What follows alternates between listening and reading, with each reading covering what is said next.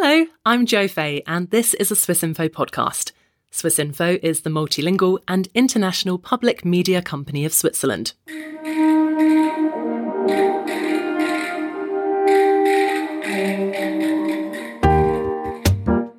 This is the second in a six part series on science from Davos in the Swiss Alps. It's part of a selection of audio content from Swissinfo in English. Some decades ago, if you broke a bone, it could have been a problem that would stay with you for the rest of your life. Thanks in some part to research in the Swiss town of Davos, many fractures can be fixed nowadays.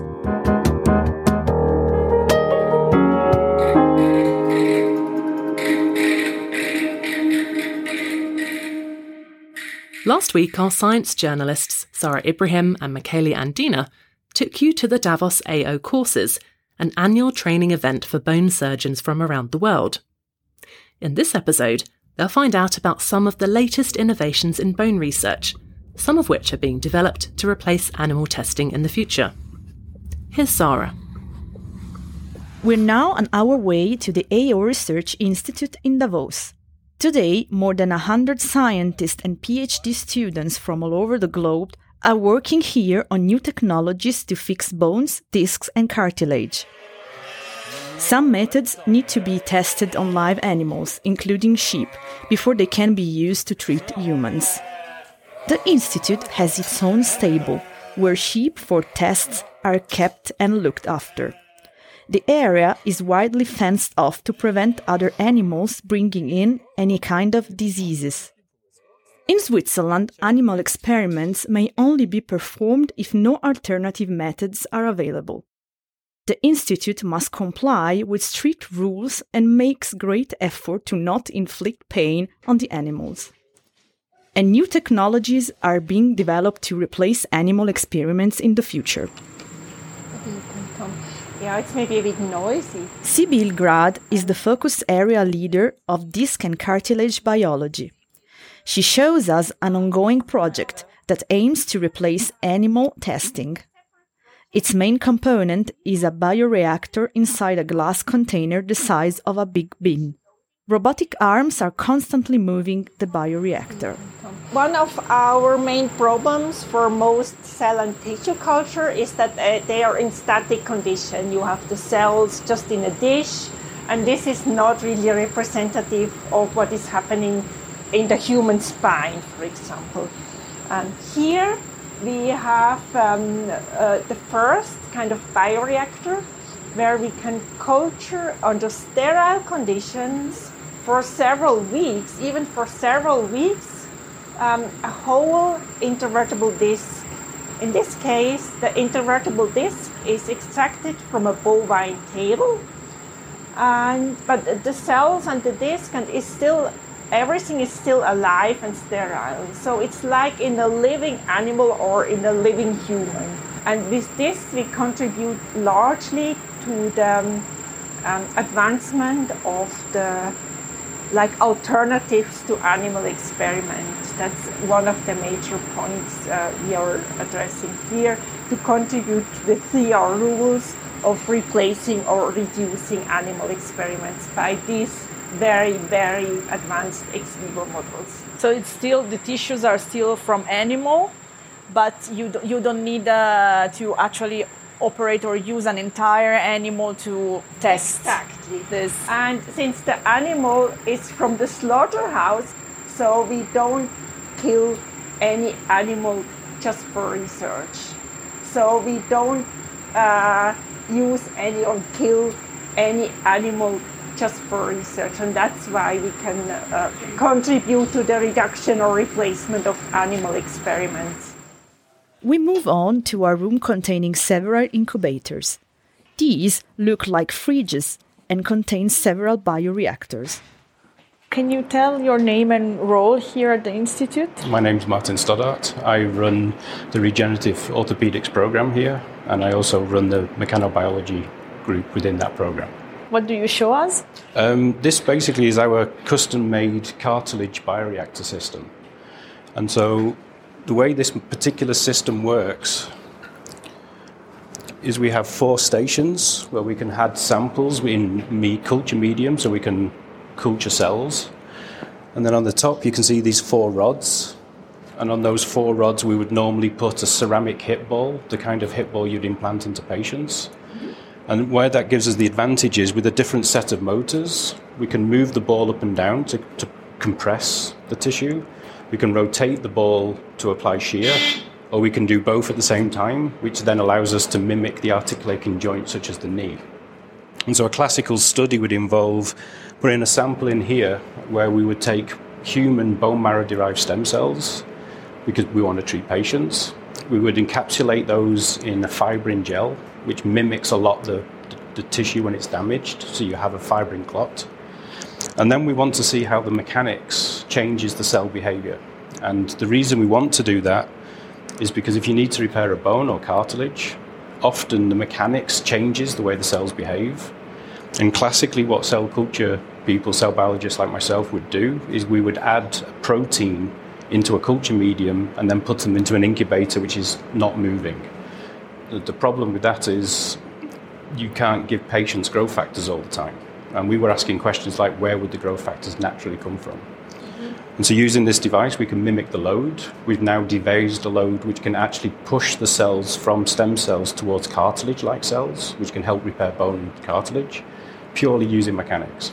And the way that works is the cells themselves make the right proteins, and then using the mechanics, we can mechanically activate one of those proteins to turn it on. You don't need the growth factor anymore. This is the Correct. idea. Yeah, the idea would be we just need to get the correct mechanical environment in the tissue, and then the biology will do it by itself.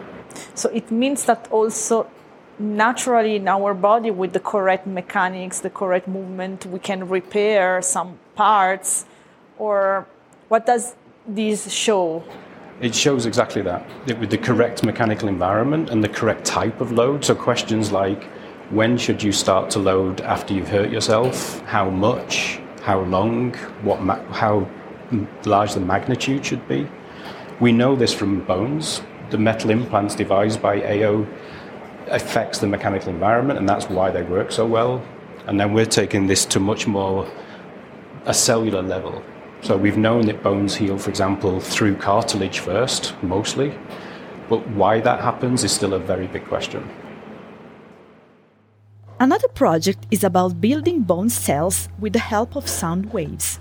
In this experiment, a petri dish containing a fluid is placed on a vibrating platform. The waves create structures inside the dish. There are controllers to adjust the frequency of the vibrations.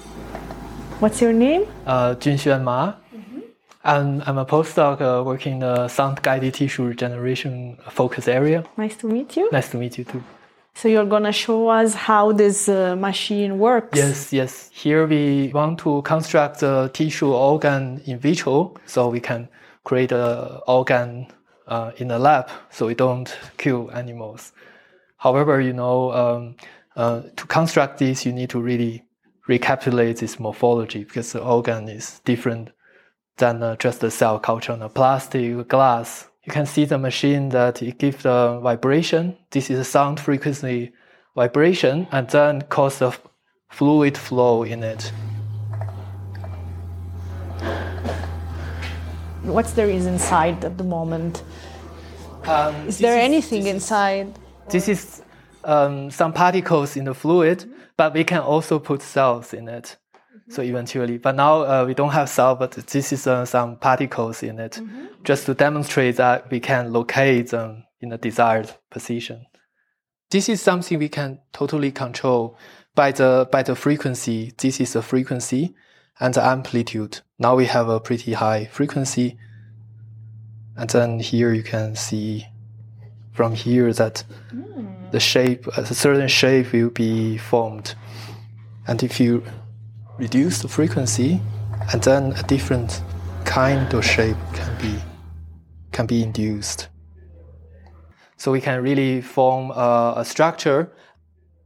This is cells are uh, like just like bricks, and then we use the bricks and stones to build a house. That's that's the whole idea. That's all about bone research for now. If you'd like to see what these experiments look like, go to swissinfo.ch, search for Science Davos, and check out our videos. Next time, Sara and Michele will take you to the Swiss Institute of Allergy and Asthma Research, where scientists are trying to get to the bottom of pollen or food allergies.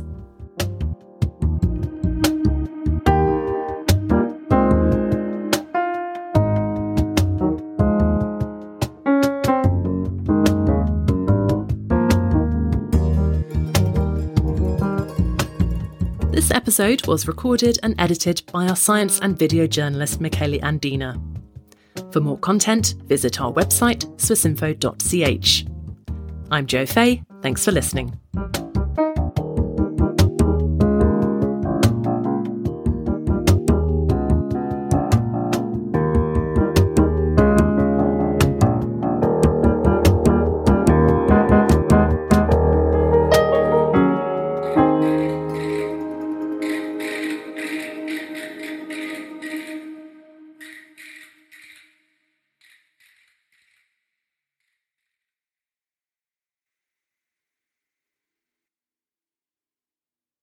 Hello, I'm Imogen Foulkes from Swissinfo's Inside Geneva podcast. On February 24th, 2022, Russia attacked Ukraine. The invasion caused Europe's largest refugee crisis since World War II, and during the year long conflict, tens of thousands, possibly hundreds of thousands of people, soldiers and civilians, have been killed. Over the past year, a number of episodes of Inside Geneva have looked at the heavy humanitarian toll of the war and its wider implications for the world. We've been joined by historians and international human rights experts to ask about the background to the invasion. We've talked to major UN aid agencies about how the war in Ukraine is impacting other humanitarian crises and we've asked if sanctions or war crimes investigations can stop or at least limit this conflict.